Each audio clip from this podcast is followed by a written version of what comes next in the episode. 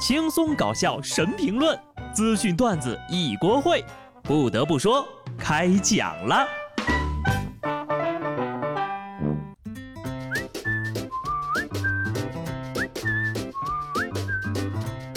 哈喽，听众朋友们，大家好，这里是有趣的。不得不说，我是机智的小布。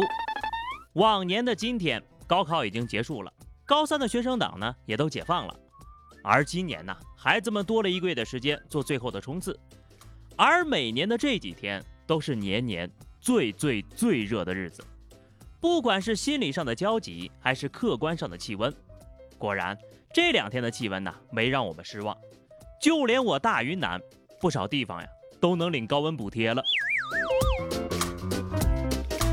在如此炎热的环境之下，还让我看到下面这个消息，我的心都化了呀！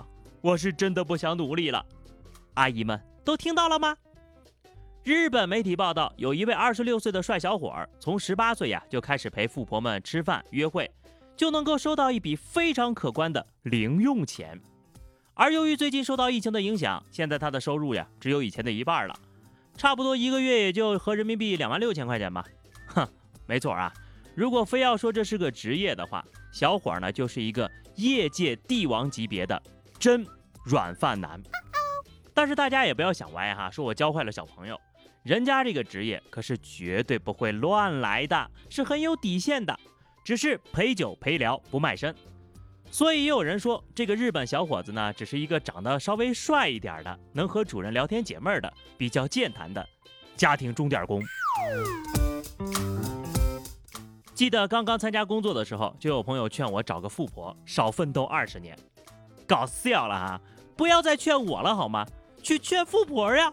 我是愿意的呀。有一位作家曾经说过，在我年轻的时候，曾经以为金钱是世界上最重要的东西，现在我老了才知道，的确如此。不得不说，这个小伙子呢，其实本身也没干啥哈，不偷不抢，凭自己的颜值吃饭，也没有什么可以指责人家的。不过呢，这年头不少男人呢是越来越不够硬气了，很软弱。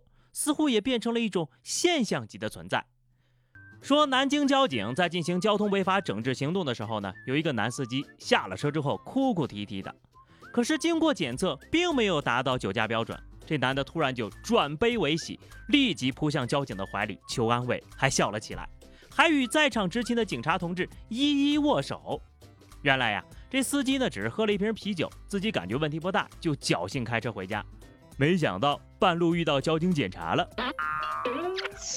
我都不知道该说这哥们是遵纪守法呢，还是说撒娇男人最好命。我是真替警察叔叔担心呐，有没有被流氓占了便宜？不得不说，安全起见，开车就应该滴酒不沾，一口都别喝，喝了你又担惊受怕，这能专心开车吗？希望这位嘤嘤怪啊，以后引以为戒吧。说男人要硬气，并不是说要粗鲁，男人也可以很温柔，但是呢，绝不能不负责任。上海街头一男子实线变道被交警拦停，没想到呀，这男的不但不配合执法，反而撞倒了交警逃逸。被抓获之后呢，这男的还辩称：“我是外国人，认不出警察，也不熟悉中国的法律。”但据证实，他是完完全全的中国人，上海话说的还挺溜。至于他为什么要撞倒交警，也不想被罚呢？他说了：“哎呀，我不知着急去相亲吧，哈，害怕因为交警处罚占用很长的时间，弄脑子瓦特了。所以应该夸你是为了爱情奋不顾身吗？相亲对象呀，应该感到庆幸，交警帮他识破了这种喜欢装的智障。这件事也说明了，相亲提前出门是多么重要呀。”就这安全意识啊，还不如一条狗呢。浙江杭州一男子骑电动车载狗上路，一人一狗呢都戴了个头盔。这男的说呀，新规颁布之后呢，就赶紧去买了一个，然后呢也赶紧给狗狗做了一个。看到没有，连狗狗都知道上摩托车戴头盔了，你还没有一盔一戴吗？爱情输给了狗，安全意识可不能再输了呀。连动物都开始让我羡慕不已，我都不想做人了。上海虹桥机场新村的居民反映，楼里有位爱猫人士，五十平方的家里养了六十六只猫。后来这对夫妻啊，干脆把房子让给了猫，自己搬家了。可同在一栋楼的邻居们可惨了呀！在居委会的协调之下呀，这猫主任承诺会加强猫的管理，街道方面呢也会采取相应的措施，尽量减少对周边居民的影响。你看看，以慈善之名行害人之实。做任何事情都要有个度，是吧？过了就不对了呀。爱猫是没错的，但不能让邻居给你买单吧？况且你这好像也不算爱猫吧？五十平方的房子住了六十多只猫，这猫都能叠罗汉了。虽然猫都提前比你有房了，但是六十六口子合租，大可不必羡慕他们呢。连自己都知道环境恶劣，赶紧搬了家，却不觉得还会给邻居带来困扰。其实把这个养宠物就跟养孩子差不多，你要负责任。自家的不管是熊孩子还是毛孩子，都要管教好喽。南京一男孩呀，在超市戳破了四十五袋大米，超市要求照价赔偿，家长则表示：“你们超市不也存在监管不力的问题吗？而且你让我们家一家人买四十五袋大米，要吃到猴年马月了。”后来呢？经过警方调解，熊孩子的家长以六折的优惠价格把漏气的大米买回家了。估计这熊孩子的家长当年也是个熊孩子吧？不得不说，为啥还能六五折便宜买了呢？这家长怕不是来花市额打折米了吧？袋子扎了就能买便宜的大米？哼，还是衷心希望啊，有关部门对这种犯了错还能占便宜的事儿，还是应该管理的呀更谨慎一些。当然了，教育孩子呢也应该用心用爱，硬气不代表要使用暴力。近日呢，一段女子用自行车连续撞击并掌掴小女孩的视频在网络传播。前两天呀，西安网警对此事进行了通报，确有其事。打人女子呢是女孩的亲妈，当天因为女孩扰乱课堂纪律，并和其他同学发生纠纷，被学校约谈两次而生气，于是就对女儿进行了体罚打骂。旁边路过的行人呐，大喊制止打人的女子，但他根本不听啊。